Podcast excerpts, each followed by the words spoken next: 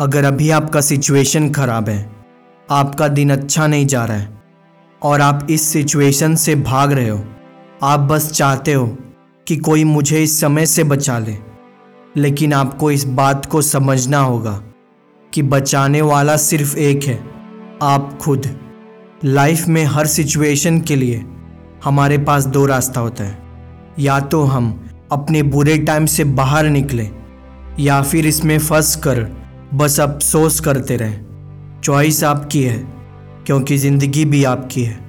आपका सिचुएशन चाहे जैसा भी है, उसे आपको एक्सेप्ट करना होगा, और अच्छी लाइफ के लिए अपनी हैबिट को चेंज करना होगा।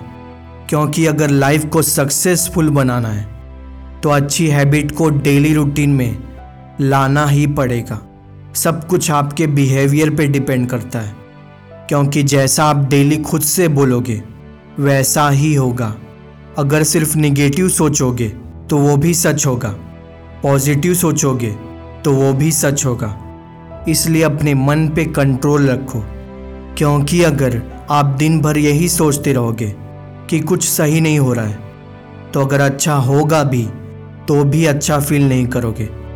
लेकिन अगर अच्छा सोचोगे कि सब कुछ सही होगा तो आपका जैसा भी सिचुएशन हो उससे बाहर निकलने के लिए आपको ताकत मिलेगा। तो इसलिए अपने मन को शांत करके उसे सही जगह पे लगाओ। मन बहुत पावरफुल है। सोचो आपका मन आपको ये सोचने में मजबूर कर सकता है कि आप किसी काम के नहीं हो।